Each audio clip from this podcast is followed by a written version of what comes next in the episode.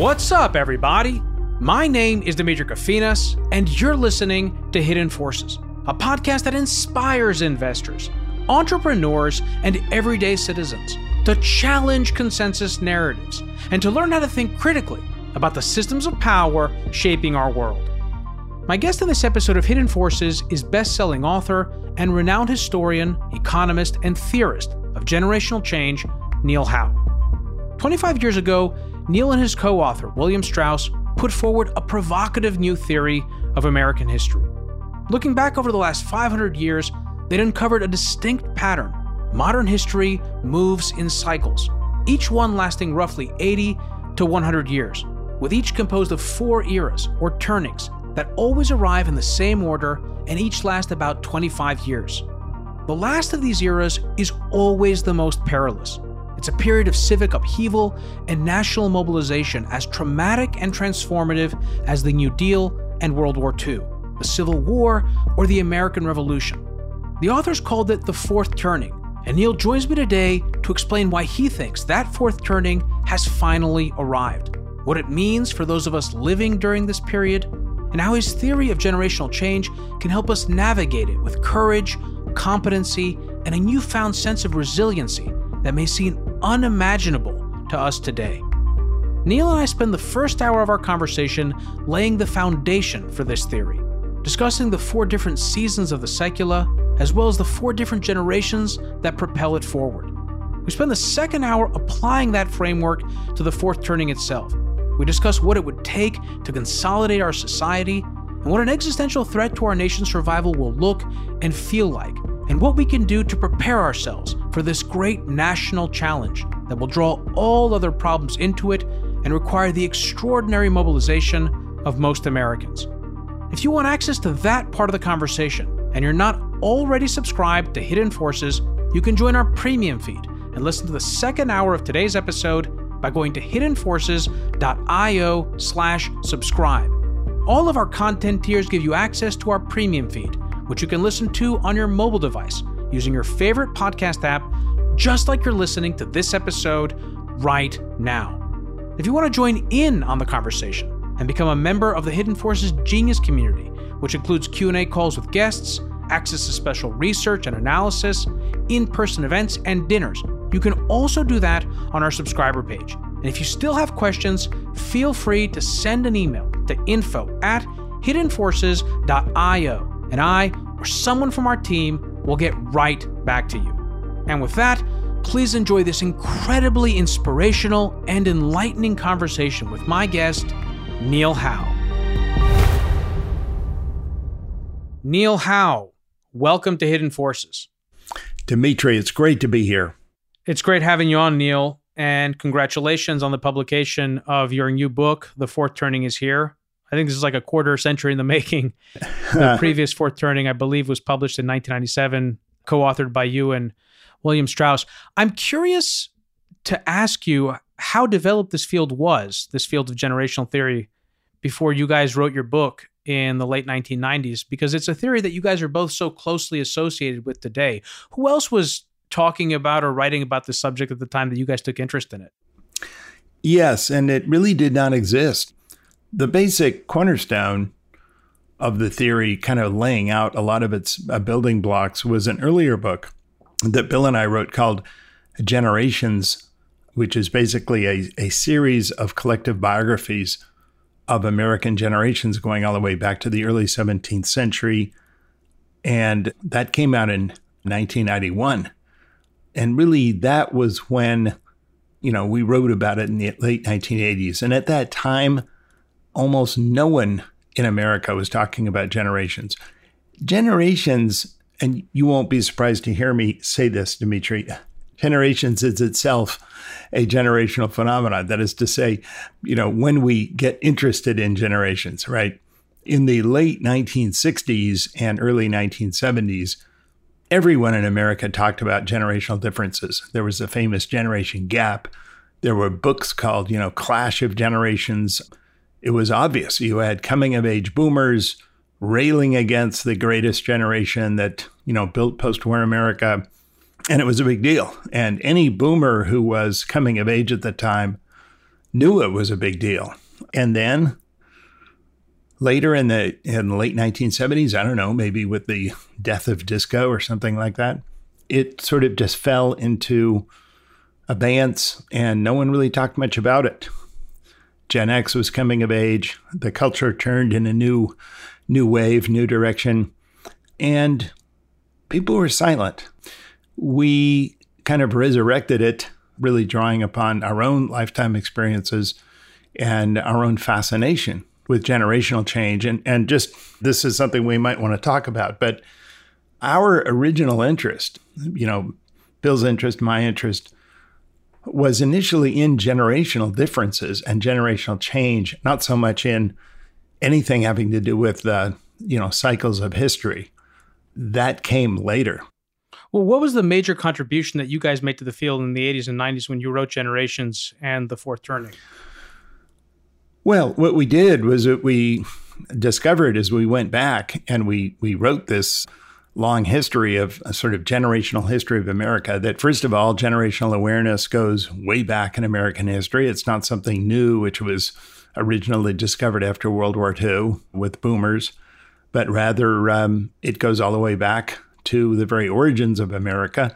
In fact it goes all the way back to modernity itself. It really goes back throughout all of the modern centuries since the um, Reformation and, and the Renaissance, talking about new generations coming of age with new ideas and, and new ways of thinking about the world. And people are aware of these differences.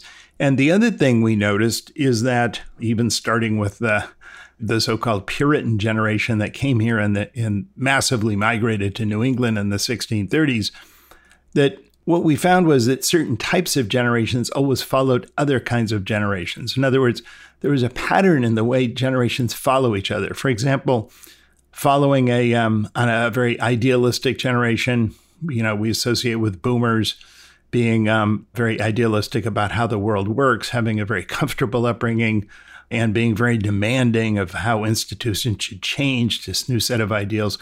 We practically always see the emergence of a generation that is deemed to be cynical, pragmatic, almost a concerted reaction to that, right?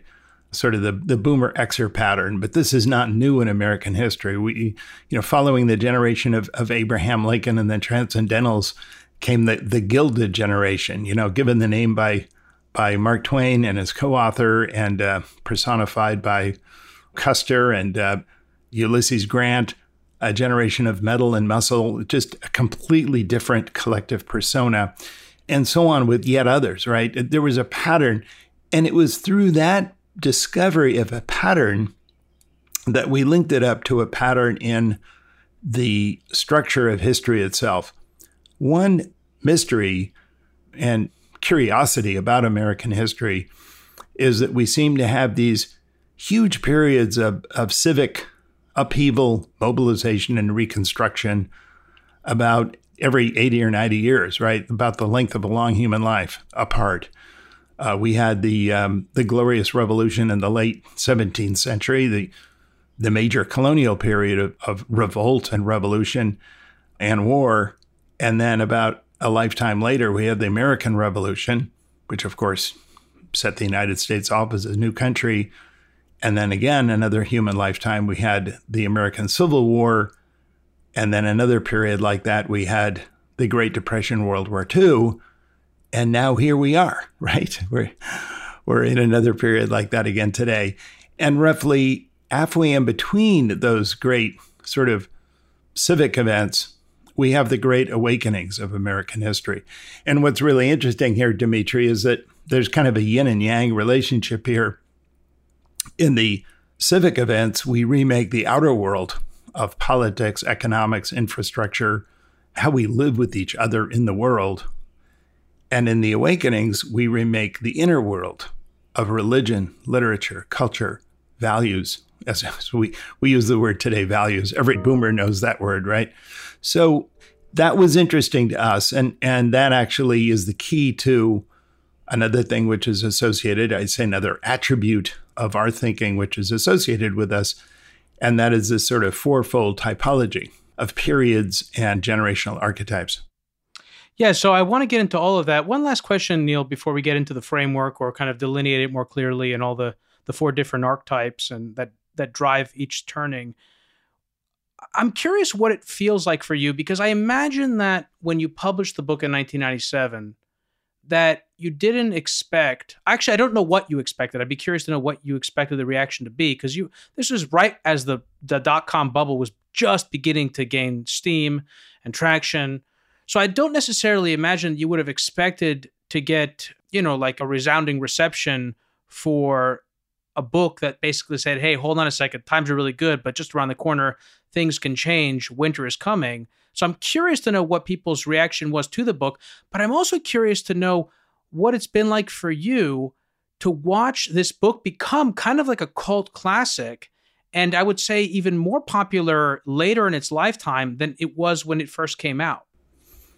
It's been kind of extraordinary and you're right. When we published the book, America was becoming steadily more optimistic. We were pulling out of a, you know, Clinton's first term was, you know, impacted by 1994 and sort of Newt Gingrich, the Republican takeover, and a lingering recession in the early 90s. But as we moved into 1996, 1997, there was a, a just a growing optimism, right? And the whole idea that we had a number of predictions about how we might be moving into a new era of crisis starting, you know, sometime in the in the middle of the 2000 2010 decade, which seemed, you know, a ways away at that point. Um, we had a number of scenarios, which we could talk about if you want, many, many of which have actually come to pass. And people thought that that was just outlandish. I mean, we predicted for instance, well, we could have a, a WMD attack on, on New York with airplanes. We predicted uh, a pandemic. We predicted a budget crisis, you know, uh, led by like Tea Party members and so on. And I think we also predicted a, um, a Russian invasion of previous Soviet states. We made these as not so much predictions, but just exemplary scenarios, right? I mean, obviously, we were just saying here, here are five things that could happen. And they seemed outlandish to people at the time. Remember, this was the era of the Cold War was over. Francis Fukuyama's end of history seemed to be dominant. Uh, markets were flourishing. Individualism had triumphed. And governments seemed to be fading away. All the great struggles, all the great battles of history seemed to be over.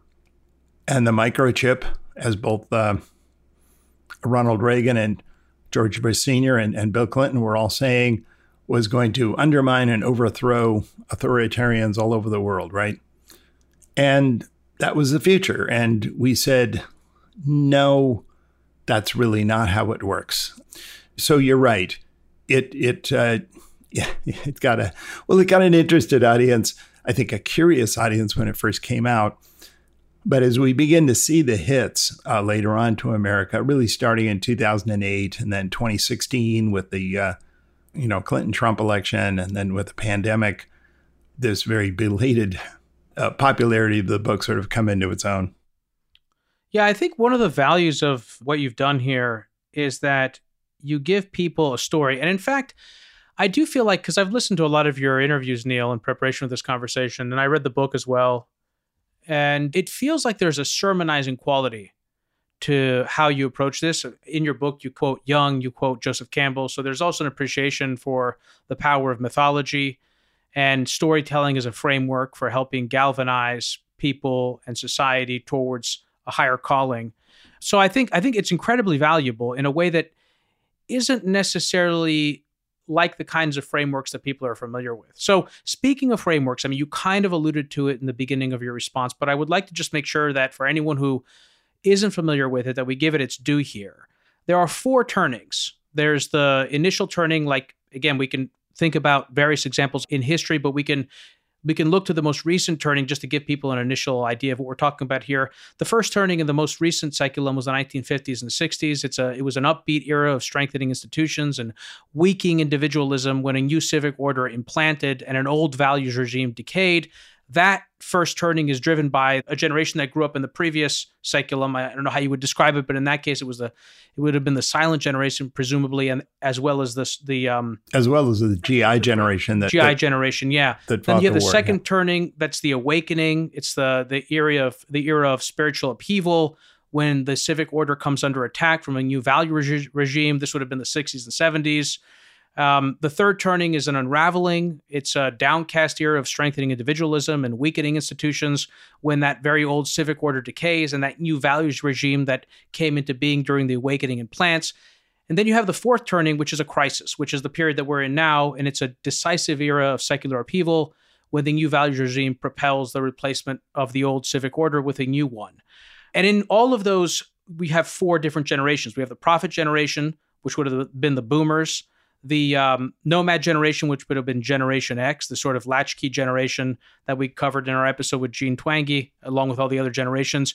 The hero generation, which is a really interesting, I mean, yes, the GIs, we all think about them as heroes, but it's interesting to imagine that actually us millennials are supposed to be heroes. And then you have the artist generation, which you call the homelanders. People associate them with Generation Z. What's also interesting about your book is that you have different timelines for which generation is which. I just gave a really, really simple, concise sort of overview of what that is. I would love for you to fill in any gaps, and then we can begin to apply that to think about you know where we are how we got here where we're going and, and uh, what all that's going to feel like because that's what i think is the most compelling and interesting part of your book today you know in this year 2023 Yes, and each of those generations you talked about were simply the generations coming of age, right? They were they were moving from childhood into adulthood during those periods. And each of them has is represented today and in America, certainly in politics. The silent generation were the the children of the Great Depression and World War II. They were just too young to participate as adults in the war. And as it turned out later on, just too young to be free spirits during the consciousness revolution, right? They already had married, you know, they got married, they had jobs.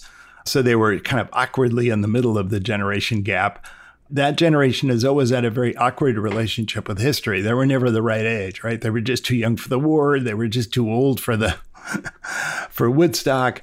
And they've been a great generation of listeners and moderators, of compromisers and mediators. And interestingly enough, this generation, and, and, and I should say this type of generation, has a very um, weak le- record for political leadership, meaning no one really turns to them for decisive leadership. And in fact, had Biden not been elected, that generation would have never had a president. It's it's interesting to think about. We completely leapfrogged that generation in the presidency when we went from George Bush Sr., who as we all know, was a fighter pilot during World War II, albeit a very young one, just at the very end of that generation, born in 1924, to a boomer, right? Born after the war, Bill Clinton, born in 1946.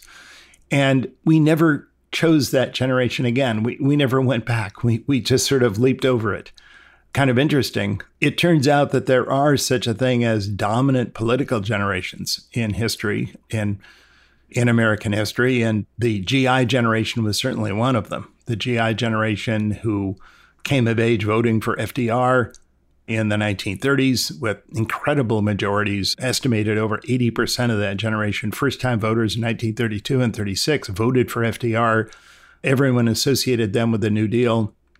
They went on to uh, be the uh, great foot soldiers and a personnel that, that won World War II, conquered half the world and they largely identified with rebuilding America after the war was over, and they became a very dominant generation politically. The first member of that generation to run for the presidency was Tom Dewey, who ran in, in 1944.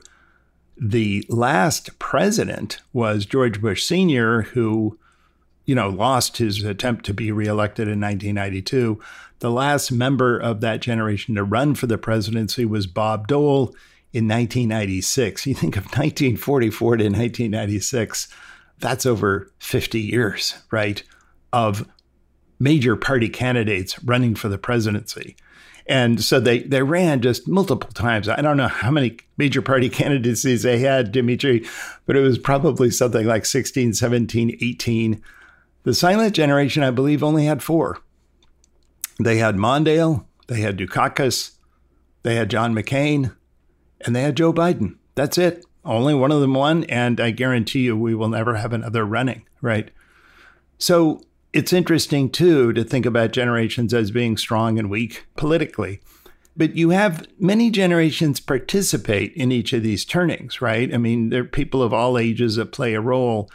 And it's the what we sometimes call the generational constellation of the fourth first turning when you think of the, the 50s and you know late 40s 50s early 60s which gave it that personality. You had a um, you had the silent generation coming of age as young adults. You had the gis kind of taking over power. You know they C. Wright Mills called them the power elite you know coming into midlife taking over american institutions building dams and highways and you know research laboratories and weapons plants and all the rest right and then you had an older generation, the lost generation, the Truman and Eisenhower generation, which was just generally deferential to, to brighter and smarter younger people at that time.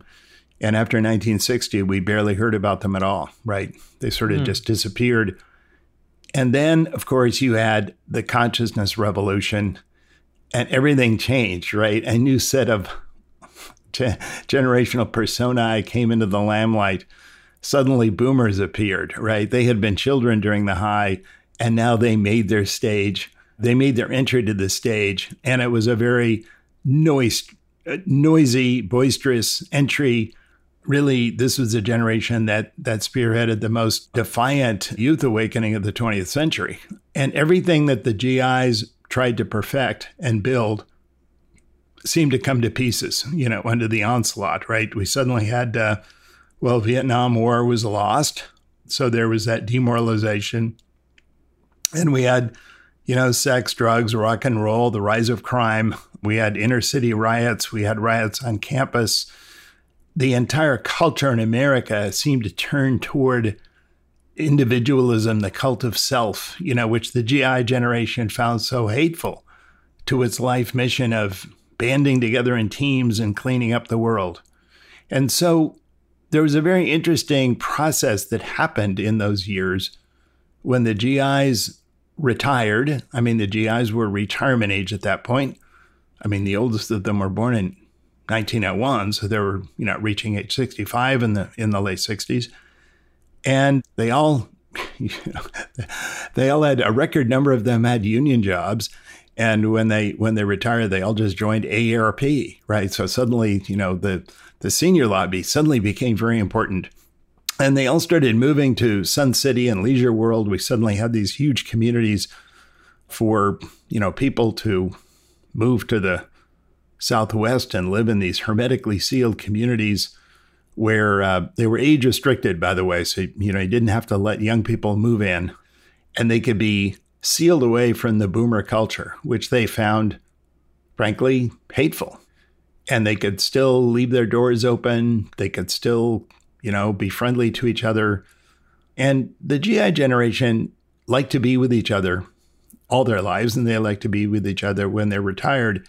And they didn't particularly want to be with their kids.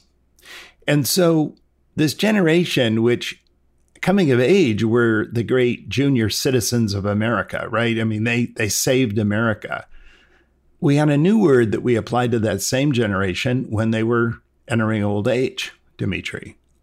Senior citizens, right? And we forget it's the same generation. We never called old people senior citizens before this generation entered that phase of life. And all other generations honored them. And they basically proposed a trade. I'll tell you what, we'll take all this wealth that we built and you boomers don't particularly like, and uh, you'll give a large share of that back to us. And in return, we'll give you boomers dominance over the culture. So that's essentially what happened during the 1970s. All of the post Vietnam fiscal dividend went to senior benefits. We, you know, we created Medicare, Medicaid, we had automatic indexing, COLA, Social Security. We even had double indexing for a while. We had this enormous surge of senior benefits. And we still labor fiscally, you know, under the sort of the tailwind of those agreements, right?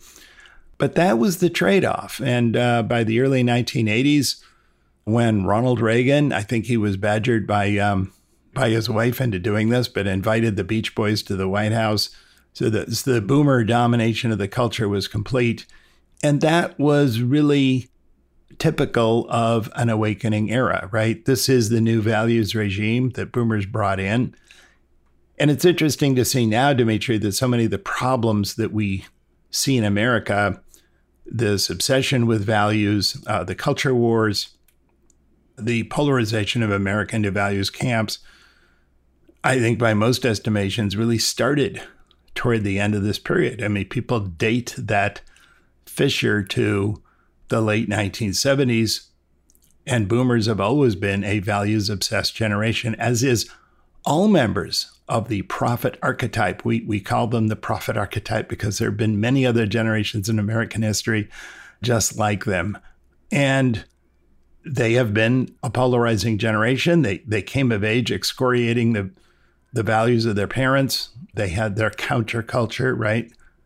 And then in the 80s and 90s, they attacked each other. And then today they're trying to set an example, a values example, inculcate and teach their values to younger generations. But that is their persona. And one interesting thing about generations is that they do develop personae early in life collectively. And they continue to keep those kind of collective attributes as, as they grow older. You mentioned the the unraveling, right? This third turning, I guess if you're keeping track of seasons, that would be the fall season, right? From summer to fall. And that is a period when individualism is triumphant, institutions are discredited. I think it's fair to say that ever since, I think almost any American who's gone into a bookstore since the late 1980s sees that the most upbeat, optimistic books are about me, myself, and I, right? I can do anything, I can conquer everything. But all of our most downbeat books you see in the bookstore are about, you know, the end of the family, the end of community, the end of politics. And that's because we've been living in this era. And that brings me to another point, Demetri, and that is that the time scale is so vast, right? That the cycle that we these are long tidal emotions, right? And what's very interesting is that if the entire cycle lasts a long human lifetime, the era that we're entering is always the era that is just being forgotten by the oldest people who are passing away. Right. So no one really remembers that era when we were entering it, right? The last time we were in an era like that was the 1920s when we found, you know, such a profound influence of sort of individualism dominating the culture. But we lived through it and the 1990s was a was a decade of sort of liberation, cynicism, bad manners, certainly individualism, a very low or ebbing sense of of civic responsibility. It was a decade of sort of celebrity circuses and and show trials. You know, you remember O.J. Simpson. Well, again, if you look at a decades like that, you you'd immediately recognize instead of the roaring 90s, you'd recognize the roaring 20s or you'd recognize the 1850s, you'd recognize the 1760s. These are all very similar decades, manifesting some of the similar attributes. Now, history teaches us that these third turnings always end in fourth turnings. And in fourth turnings are in many you could say the third turning is in many way the opposite of a first turning, right? Individualism triumphant, institutions discredited, but in a fourth turning is in many ways the opposite of an awakening. In awakening, the supply of order in society is very high, but the demand from order from the rising generation in particular is very low, right? Is declining. We want less order. So an awakening is always about throwing off social discipline, social responsibility, all of these civic constraints, letting people just live their own lives, not just in, only in the culture, you know, not necessarily doing your parents want you to tell you to do, your community tells you what to do, your neighbors tell you what to do, but also in the economy. Remember, at the end of the awakening was a period of deregulation and tax cuts. Let's throw off all the, the economic constraints. So, in, in many ways, Demetri, it, it encompassed both the left and the right. You know, they all participated in the awakening, right? In the crisis era, in the fourth turning, we move in the opposite direction. That is to say, the society is supplying very little order, and yet people alive at the time today, Americans today, particularly the rising generation, this time millennials, demand more order, right? And so it's a very different kind of era, right? And as a result, the fourth turning is all about the recreation of community. And in the awakening, it was all about the dissolution of community. And that's that's really one of the big stories. And it's also the remaking of the outer world, not the inner world. But we can talk more about that if you wish. Mm-hmm. I do actually. I mean, you're you're hitting on so many things that I found really interesting and compelling while reading the book. Let's go back to the unraveling. When did we first begin to see evidence of that unraveling occur, and what are some examples that you can point to? You know, I think the awakening finally lost steam in the late 70s, early 80s. Jimmy Carter turned out to be not a he was he was sort of a product of the awakening. A lot of boomers voted for him. And then he lost popularity, and Americans began to be somewhat frightened by double digit inflation. You know, he, he finally brought in Paul Volcker, and the sort of feeling of dysfunction in America at the time I think a lot of a lot of millennials, of course, would have no memory of this, but it, it is interesting that if you look at polls indicating America's sense of panic about America, uh, that the only time that's you know comparable to you know the pandemic and the election of 2020, which I think millennials certainly do remember, was back in 1980, right? Back in 79, 80 there's a real sense of panic about what was happening to America, particularly the, the stagflation. No one understood. The stock market dropped to valuations which no one had ever seen before. I think most of the S&P at the time could just be scrapped and sold for scrap and, you know, profitably liquidated. just just incredible phenomena that we were noticing.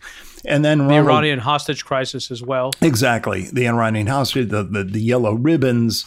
So a, a, sense of real despair. Jimmy Carter called it malaise in a famous speech at the time, which certainly cheered no one up, particularly not when coming from the president.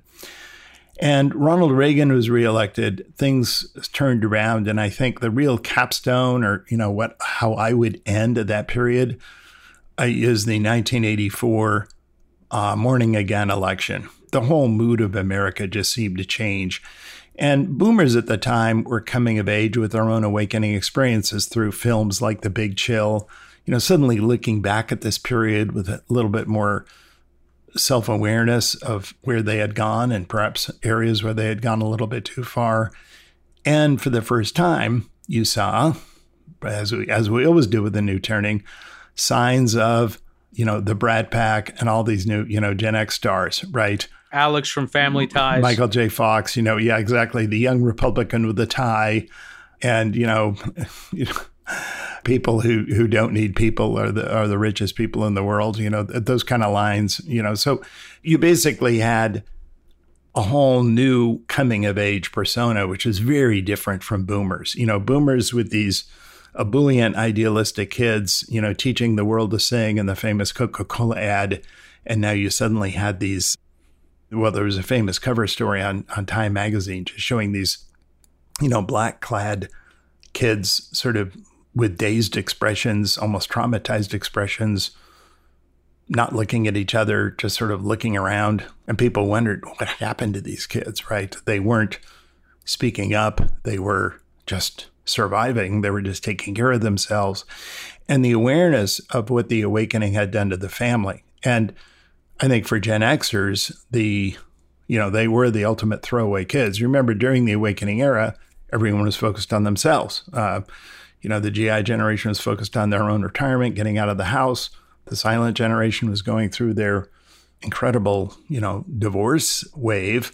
which was unprecedented in America and and really had was a tremendous shock for a lot of the Gen Xers who were you know growing up as small kids. Boomers were obviously those small kids were like the kid in Kramer versus Kramer. That was a Gen Xer. Well, exactly, Kramer versus Kramer, or the um, Tatum O'Neal, you know, kid, just sort of hard before her time, right? And in fact, this whole era was the era of the child Child's Devil horror movie. You know, this was The Exorcist and the Rosemary's Baby and the It's Alive. Children of and, the Corn. yeah, it, it was an unremittingly negative view of childhood throughout the entire early childhood of the Gen Xers, really starting in the mid 1960s, extending all the way to the early 1980s. Movie theaters were packed with audiences that wanted to see this image of children. And interestingly, Demetri, it suddenly changed in the early 80s when millennials started coming along as kids, right? We suddenly rediscovered kids. Everyone wanted to protect them. All these books and articles came out about how badly kids have been treated. They needed protection, they needed structure. Suddenly we had, you know, minivans designed for kids with five different ways of buckling them into their seats. You know, back when Gen Xers were kids, you just told them to, I don't know, put your hands in front of your face or something, you know, deal with it yourself, right? And suddenly all these child safety devices, the entire world turned a child friendly once boomers decided, dominating the culture as always, that, you know, now this was something important for them to do is to uh, protect this new, very special generation of kids. And we saw the change too. In the box office, you suddenly see saw, you know, Three Men and a Baby and, and Parenthood mm. and Baby Boom. You remember all these very cuddly baby movies. And 10 years later, it was movies about, you know, soccer moms and, and kids inspiring their, their parents to become better people. And, but again, we sometimes don't realize how this influences generations at the time. I have a number of millennials in my company. And one thing we used to do is actually go and watch these Xer child movies, you know, made, you know, Dazed and Confused and River's Edge and some of these really dark movies made back in the 1970s. And, and it brought some of them to tears. I mean, they couldn't believe. Their question was, didn't anyone love these kids? You know, I had to I had to assure them that Xers are doing fine. They grew up, they moved on, but they grew up and moved on differently, right? They absorbed collectively different traits. And one of them is one which millennials don't really have. But what Xers was developed was resilience, right? Pragmatism. The ability to sort of absorb everything or anything and still move on, make do. You know, there, there's always hope. This sort of intense pragmatism and a sense of self sufficiency. You know, no one else is going to look after you this is something that millennials don't have. I think millennials do expect someone should look after them and ought to look after them. And millennials also didn't expect to look after each other, right? Millennials are much more individualistic in that sense.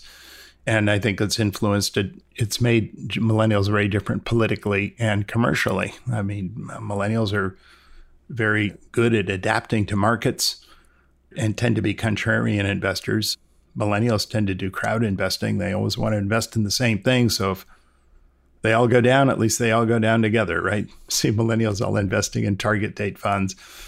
I think Xers have been much more comfortable being in, you know, with the fact that they're winners and losers. So this is how at a young age we see different generational personae being developed. I think from a very early age, millennials developed a sense of, first of all, they were special. They were protected. They were optimistic about the future. And they were more peer oriented, more community oriented, and more conventional. I mean, they were they were more attached to their parents from a very early age, and they continue to be more attached even today, where you see record levels of millennials, even in their late 20s, early 30s, even late 30s, living with their parents, right? One of the great phenomena that we see now is this incredible renaissance of the extended family in America. This is why large homes are selling so well. Everyone wants to move into a large home where they can have their, you know, grown kids, you know, living with them, which they are doing at such a high rate. We have not seen such a large fear of people in their late 20s and mid 30s living with their parents since the GI generation. Isn't that interesting, right? Back in mm. the late 30s, early 1940s, well, really just on the verge of World War II. And in many ways, they were very similar. I think a lot of us today recall those Frank Capra movies like You Can't Take It With You or Mr. Smith Goes to Washington with these big Victorian homes showing a lot of, you know, generations living together. Well, we've reconstructed that, right? It's the McMansion that, that are all living together today. But what a contrast to the 1970s, Demetri, when Gen Xers are being raised as kids and boomers are coming of age. In the 1970s, no one wanted to live with each other. In fact, the 1970s, I say this as a demographer, was the one decade in American history when the average number of people living in a household fell faster than any other decade in American history. You know, seniors wanted to move out to senior communities, couples were divorcing, that was mainly the silent generation, and boomers were, you know, you know, moving out and hitchhiking and going to Wheeler Ranch or some commune somewhere, right? No one wanted to live together. But again, what would you expect? Decades of budding community or developing or, or nascent community versus decades of nascent individualism. So I want to, there's so much here to discuss, Neil. and I think the most unique contribution that you make as a demographer is this overall framework that you put forward. And I don't want to lose the opportunity because we have a limited amount of time to discuss the fourth turning that we're living through today. Because again, the title of this latest book is The Fourth Turning is Here. For anyone who's interested in uh, learning more about the actual demographics and their generations, besides reading your book, which I highly recommend, we also did recently an episode with Jean Twenge, who also cites your work, yours and William Strauss's work.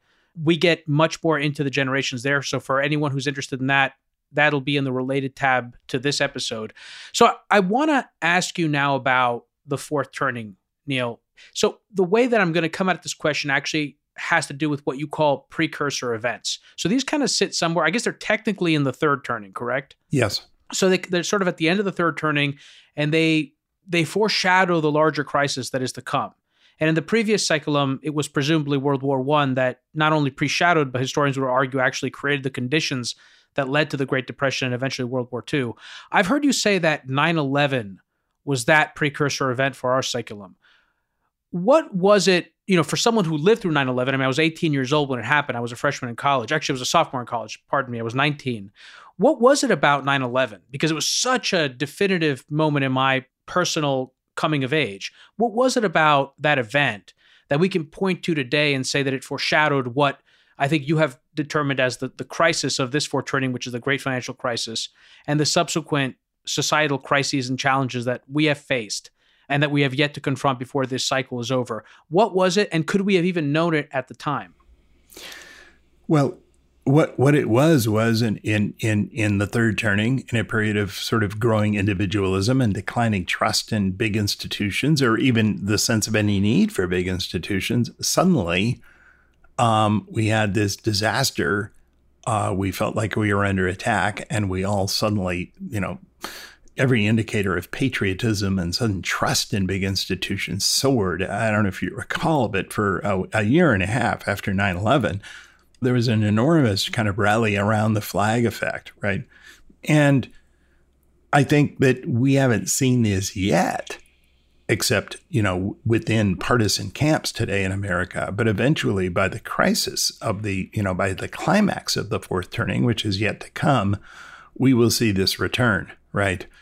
And let me lay this out a little bit more in a broader context, Demetri, because I think what you're really looking into now is what we call the sort of the morphology of a fourth turning. In other words, how does a, a fourth turning sort of progress? You know, and what stages does it go through? Right, and and this is something we we discuss. Uh, this is something certainly I I narrate all of the great fourth turnings in American history, and you know, going back sort of in in British and English history as well.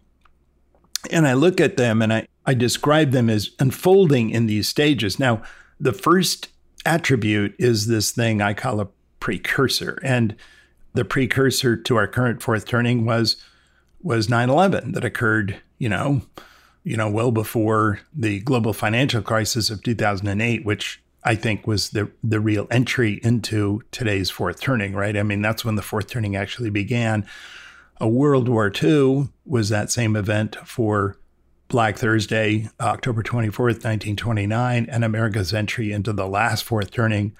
The Mexican American War was the precursor for the Civil War and the um, the Seven Years' War, or what we call the French and Indian War in America, was the precursor for the um, Boston Tea Party and, and the American Revolution. Now, one thing that's very interesting that in all those events, the nomad archetype is the young adults, right? They're getting their first taste of, you know, combat or adventure or whatever it is, right? And certainly it was the lost generation that came before the GIs that were the foot soldiers of World War One it was Gen X, not millennials, who were the, you know, the major participants as enlisted people in in 9/11 and the the Iraq Afghan wars that followed, and certainly they were the field grade officers. They were the you know captains and majors and and a few of them may be beginning to be colonels. But you go back and and obviously it was in the Mexican American War that you have you know Grant and, and Stonewall Jackson and so on, and all those all those people that later became the generals of the Civil War were the the, the young officers, right, of the Mexican American War. And it was the Liberty generation of, of, of George Washington that were later the midlife leaders of the American Revolution that were the young officers of the French uh, the French and Indian War. So it's a very interesting event to examine in the early sort of revealing of you know what was happening with the you know nomad and and prophet archetype in an earlier phase of life. But it comes and it goes. And when it's over it's over and we go back into the third turning because the generations have not yet aged enough to bring us to the point of the eventual entry into the fourth turning. Now the entry into the fourth turning is what we call a catalyst. And to the last two catalysts have been economic downturns. In fact, they've been global balance sheet depressions or recessions, financial panics. We all know about the GFC, and I think we all know about the stock market crash, which rapidly became global in the fall of 1929. I think earlier catalysts, uh, such as the the election of Abraham Lincoln and um, and the immediate um, secession of the of the southern states, which I think really was a catalyst in the fall of um, of 1860, and we know about the the Boston Tea Party of December of 1773 and so on, and all of these catalysts are a mood which doesn't end. That is to say, once we've entered that turning, it never turns back to the unraveling. I mean, we're in it. Trust levels fall, despondency rises America feels terrible about itself. It feels like it's no longer in control of events. It feels like something terrible is, you know, uh, history has changed in a way that it shouldn't have. An interesting aspect, too, of the uh, precursor, Demetri, that you mentioned, is precursors coming after a period, a long period of individualism, is usually a period when absolutely no one expects anything bad could ever happen again one of the things you remember about 9-11 was this was after everyone believed that it was the end of history right? We believed that you know a pacific world was sort of the uh, inevitable wave of the future. So that was also a sense of shock you know when the world trade centers went down right? And and i think the absolutely same sense of shock was with world war one which similarly came after the very long period of european peace everyone believed that another big war like that was impossible. And if it ever happened you know the, the socialist workers would never fight for their own countries. And you know we had we were all too invested in each other. We had all, all various reasons why there could never be a war like that again. And so it shocked people. I think that's what the precursor has in common that sense of shock. And also these these third turning wars tend to be fought with great enthusiasm but but very little patience. And very often we turn on them afterwards and we regard them very negatively in retrospect. So when 9/11 was happening, did you recognize it as a precursor or did you look at it and say this is the fourth turning, it's here, this is the catalyst? We knew it wasn't the fourth turning and I, I remember Bill and I both being asked that question and we said I know it looks terrible but the generations aren't old enough. we can't, right? I mean, boomers weren't yet retiring millennials weren't yet really coming of age. You know what I mean? I mean, no one was old. And indeed, the message really yeah. was. I mean, if you think about it, the message from the Bush administration was, "Don't worry, we got this." Exactly. We're the older generation. We got this. Just go and shop. And that's the other aspect. I said that we have great enthusiasm, but little patience, and we remember them very badly afterwards. World War One was terribly remembered, particularly in America. You know, and we we never agreed to the Versailles Treaty. We never agreed to go into the League of Nations. We, we just completely repudiated Europe. We were going to go isolationist, and we remained isolationist for a long time. I think Robert Kagan has a very good expression for World War One. He says basically the mood around the time when Gamaliel Harding was elected in 1920 was basically Wilson lied and people died, right? Wilson lied and people died. Well, that's that's exactly how we looked at uh, you know 9/11 and the invasion of Afghanistan mm. and Iraq, right? I mean, that was that sense of disgust. Uh, we never should have been nation building in the first place. I mean, what a stupid thing we did. And we again went into this long period of of isolationism. And so again, but this is typical. Then comes, however, the catalyst. We enter the fourth turning and we we go through these events that we've just described where we enter it and then the mood changes long term right? You have this despondency this this sort of public depression this lack of trust this sense of disorder that can never be redeemed. And then what happens further in the fourth turning to sort of think about how the fourth turning proceeds? And and I, I think this may be interesting to listeners because it's a little bit how we know where we're going right? Where are we in the fourth turning is that we enter an event which we sometimes call a regeneracy.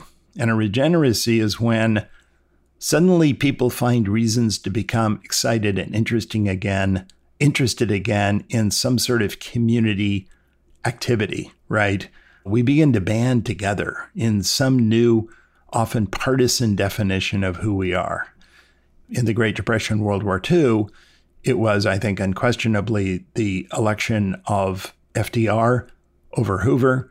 No one knew who FDR was except they all knew he wasn't Hoover, right? So and and remember, you know, the Democrats had always been the the party no one ever voted for, uh, you know, after the Civil War. So they they were sort of this, you know, we had Wilson, we had Grover Cleveland, but basically they were in sort of semi-elected by accidents. But we always expected Republicans to be the you know the dominant party, but suddenly we we wanted someone new and FDR came in and he had this stirring inaugural address. He said he was going to treat this crisis like a war. He was going to take every measure possible. He was going to experiment with all kinds of new po- policies and programs. And after the speech was over, people thought he was taking over like a dictator. And by the way, they, they didn't always mean that disapprovingly. I mean, they said that sometimes approvingly. And many of his New Deal programs were discussed, approved by Congress, and signed all in one day, Demetri. I mean, that's how urgent the mood was at the time. You know, in his first hundred days, and then about, you know, a year and a half later, his second New Deal. And it was amazing that sense of um, innovation and excitement. And of course, it divided America in two, right?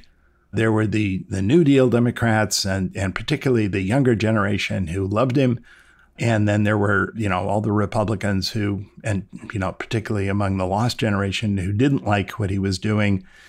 And it divided America. Americans who were conservative saw the 1930s as the red decade. Americans who were progressive, who were popular front, New Dealers in the 1930s, saw it as the fascist decade. And you have to remember, it was a decade, Demetri, in which liberal democracy and capitalism seemed no longer an option.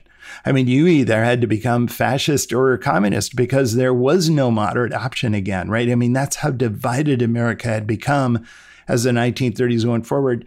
And I think the obvious parallel is the 2016 election contest between Hillary Clinton and Donald Trump, because suddenly, just like then, America was divided into two camps. We suddenly had in 2016 and then later in 2018, 2020, and 2022, we saw voter participation rates that we hadn't seen in a century. And suddenly all of America thought it was absolute vital importance that their party win. If the other party won, the nation would be irredeemably lost. I mean, that's that's the sense of panic and partisanship and sorting now that Americans have when they approach politics. But we saw the same thing before. And I think, by the way, we see the same trends around the world. The trends we've seen over the past, you know, 10, 15 years are exactly what we saw in the 1930s. Populist authoritarians taking over increasingly governments of the world. According to, you know, V-Dem and according to Freedom House, the share of, of the world's population governed by, you know, free or democratic leaders and governments peaked in 2007, right before the GFC, has been declining ever since. Just like the 1930s, when increasingly countries all started falling, well, a couple to communism, mm. but most, or popular front governments, but mostly to fascism. And another thing we see is, is in terms of the retreat from globalism, right? Global trade as a share of global product peaked in 2007, right before the GFC. It has still not regained its former level, and recently it's been declining again because of the sanctions over the Ukraine invasion. We saw the same thing after 1929 especially after the Smoot-Hawley tariff and, and obviously global recession and the dividing of the world into different zones of economic autarky. Exactly what we saw in the 1930s with the co-prosperity sphere in, in Japan and various fascist efforts to sort of divide up the world. The new emphasis on commodities, right? Access to commodities. We're seeing so many of the same trends, Demetri. But there you have it. You have the first regeneracy. Now, many fourth turnings have more than one regeneracy, and I, I talk about that in the book. Ultimately, the first regeneracy peters out. Now, the Great Depression, World War II, FDR's New Deal energy petered out. After his second landslide election, unbelievable landslide election of 1936, when I don't know how many Republican senators were left in 1936. I think it was less than 20. I don't know. 14, 15, 16, something like that. But it was an amazing victory. But immediately after that, the power of his coalition began to just start stumbling and losing energy. Suddenly, the public, well, he had the court packing scheme, which the public didn't like, packed the Supreme Court, you know, thinking about issues, right, becoming again in the news today. And suddenly the public because of the the new uh, violent sit down strikes, which often involve violence between police and trade unions, you know, some of them influenced, you know, and newly sort of activist uh, communists who are who are out on the streets as well. The public began to turn against the unions, which was kind of new and alarming for FDR. But most of all, the entire country went back into a very severe recession 1937 38. In fact, by 1940, deflation was still a problem. Bond yields reached their record lows in you know the summer of 1940, and most Americans believe we still had not yet gotten out of the Great Recession, despite all of the New Deal activism. And it was at that point that FDR, who was increasingly focused on international issues, began to change his constituency. He began to give up some of his isolationist northern uh, supporters among the Democrats to pick up southern supporters and pull back on some of the New Deal programs that would have influenced the South. And this is an interesting turn, has been much discussed. I mean, FDR was hugely dependent upon the Southern Democrats, and not only were they a very large share of his coalition in the in the House and the Senate, but they dominated the committee leaderships. You remember, committees are seniority, and of course, these Southern Democrats had all the seniority. So he absolutely needed the support of the Southern Democrats. He tried to get more progressive Southerners elected in uh, 1938. He failed. And so he had to get their support. And it was in foreign policy they, they got their support. So increasingly, he became a foreign policy president and he reoriented the energy of the New Deal toward rearmament. And providentially, I mean, it was a horrifying prospect for Americans, but it was providential for FDR's leadership. right around the time of the fall of France and the beginning of the Battle of Britain in the spring and summer of, of 1940, suddenly American opinion began to change away from isolationism and toward the need to rearm. So we, we enacted the first peacetime conscription in American history, and we started hugely rearming. And it was that rearming which, you know, enormous armament bills passed Congress with practically not a single dissenting vote by the fall of 1940 and the spring of 1941. The whole economy began to lift out of the recession, and America began to be convinced that we needed to prepare for a struggle in which we might be the only democracy left on the earth. This was nearly a year before Pearl Harbor. And I think people don't realize that that the second regeneracy, so to speak, the second sort of consolidation of sort of community energy occurred before Pearl Harbor. Pearl Harbor was a time we call simply the consolidation. The consolidation of a fourth turning is when the nation realizes its very survival is at stake, right? We need to win this or it will permanently alter our future in a very negative way and that was Pearl Harbor. The last two hallmarks of a fourth turning are the climax, which came in June, July of 1944 when we mounted simultaneous invasions in two separate parts of the world. We had the obviously the D-Day invasion of Normandy, and simultaneously we had the invasion of the Mariana Islands and the Battle of the Philippine Sea in the Pacific. An extraordinary. Man, what an incredible, unbe- an incredible un- thing, un- unbelievable to These, do. The two largest maritime invasions. Any either one of them would have been historically unprecedented, but the fact that America was able to do two of them at the same time and produce all the landing craft and, and all the the naval support and the logistics to make it happen is stunning to think about in retrospect, right? Mm and so far from where we are today. I mean, we we you know listeners know this. Elbridge Colby was on the show about a year ago, and he's been pounding the table for us to focus on the pivot to China and making the case that we can't focus on two wars simultaneously. Obviously, Joe. One of the reasons that Joe Biden pulled out of Afghanistan was again to try to focus on this pivot to Asia and on countering the the rise of China. Clearly, the public was fully behind the war in the Pacific and in Europe at the time in a way that they aren't in this conceptual threat environment. But it's just fascinating to juxtapose the two paradigms, you know, today versus then, and what we were able to accomplish when everyone was focused on the war and that existential threat. But one thing to keep in mind with fourth turnings is how what we are when we early in a fourth turning bears no relationship than what we are when we emerge. And this is one of the big points of the book I try to emphasize a lot, Demetri, and that is we become truly transformed as a people in ways that we can't even imagine by the time we're at the end of it.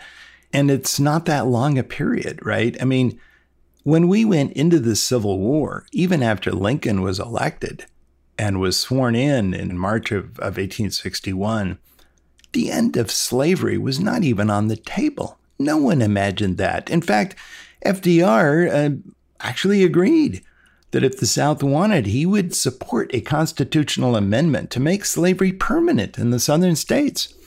And the great irony, of course, is the 13th Amendment might have been the slavery amendment, not the freedom from slavery amendment, right? But of course, the Southerners, by seceding, you know, basically nixed that option. I mean, by leaving, he put they put the the radical Republicans in charge slavery still wasn't, the emancipation still wasn't on the option when the war started. But once it got toward total war, right? Once the death toll started mounting, once people realized the magnitude of the struggle, well, then slavery was contraband, right? And then came the Emancipation Proclamation that was announced. Well, Lincoln needed a victory first, and they weren't getting many victories late in 1860, going into 61. But when the Battle of Antietam was over, he announced it and it just completely changed the nature of the war because suddenly now uh, particularly in the you know triumphantly in the eyes of the radical republicans this was going to be a war about the end of slavery and great victory for lincoln it completely put an end to the efforts by jefferson davis to get support from england and france really when the emancipation proclamation came out that was the end of Southern hopes for European aid. And, you know, the story went on from there. One thing that, and I realize we have limited time here, but I would just say that one thing we talk about is that, and I talk about all of these fourth turnings, is how they are uniquely moments of civic recreation in America and how we become a transformed people and how so many of the long term policy decisions which shape the very identity of our country are made near the crisis of fourth turnings. And the reason I say that, Demetri, is it seems completely paradoxical to most people. I mean, if you were to ask most people, when should we make big, new, bold policy decisions, right? How to sort of transform our constitution, be different as a country, everyone would say, well, let's do it on a sunny day, you know, when we're all prosperous, you know, there's no recessions on the horizon. we have a big surplus right? And and we'll all plan to do it in just the right way. Well, that might be how we would like it to happen. But history says that's never how it happens, right? It's the opposite. We make these huge changes in who we are as a country when our backs are against the wall and it's a cold and stormy night. Think about when one of the most catastrophic decades of American history was the 1780s, which probably was a immiseration and poverty greater than the Great Depression, enormous loss of income, you know, from from before the war. You know, and and and you know, a lot, of, a lot of the Tories who were, you know, actually ran plantations and commerce and so on had, had left America. I sometimes tell people the number of Tories that left would be the equivalent of 7 million Americans leaving today. And we actually de-urbanized during that period. I mean, people couldn't even eat in this in the American towns. They went back into the country to raise food. Anyway, it was a catastrophic decade. And many people thought that the American Republic was was going to be stillborn.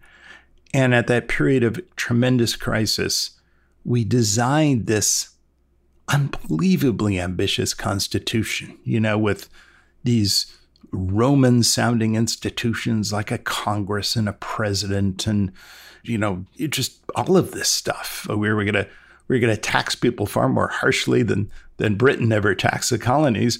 And suddenly we all agreed to it, right? Or during the Civil War, when we, you know, suddenly had a national currency system, we regulated the banks, we had a an income tax system all of a sudden. We were requisitioning industries and the railways. We were, you know, we're planning the transcontinental railroad. We were designing state college systems.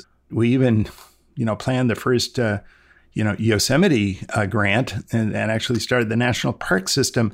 This was all during a year when when Congress felt that Washington D.C. itself might be under attack, right, at any moment from from Jubal Early and his troopers, you know, coming up the uh, Shenandoah Valley. Or think about the Great Depression. When did we legislate Social Security and plan Social Security? The cornerstone of the modern welfare state. It wasn't just Social Security, by the way. It's, you know, what we today call AFDC, or I guess we call it TANF today and SSI, and you know, all, all of all of the panoply of state federal programs, which is sort of the contours of our welfare state we put it into place. We designed it in 1934. We legislated it in 1935. This is a period when GDP was down by double digits. Americans we completely, you know, lost hope. Fascists were taking over increasing number of countries in Eastern and Central Europe. What in the world, Demetri? And yet here was this new program which had, you know, budget projections going all the way out into the 1970s.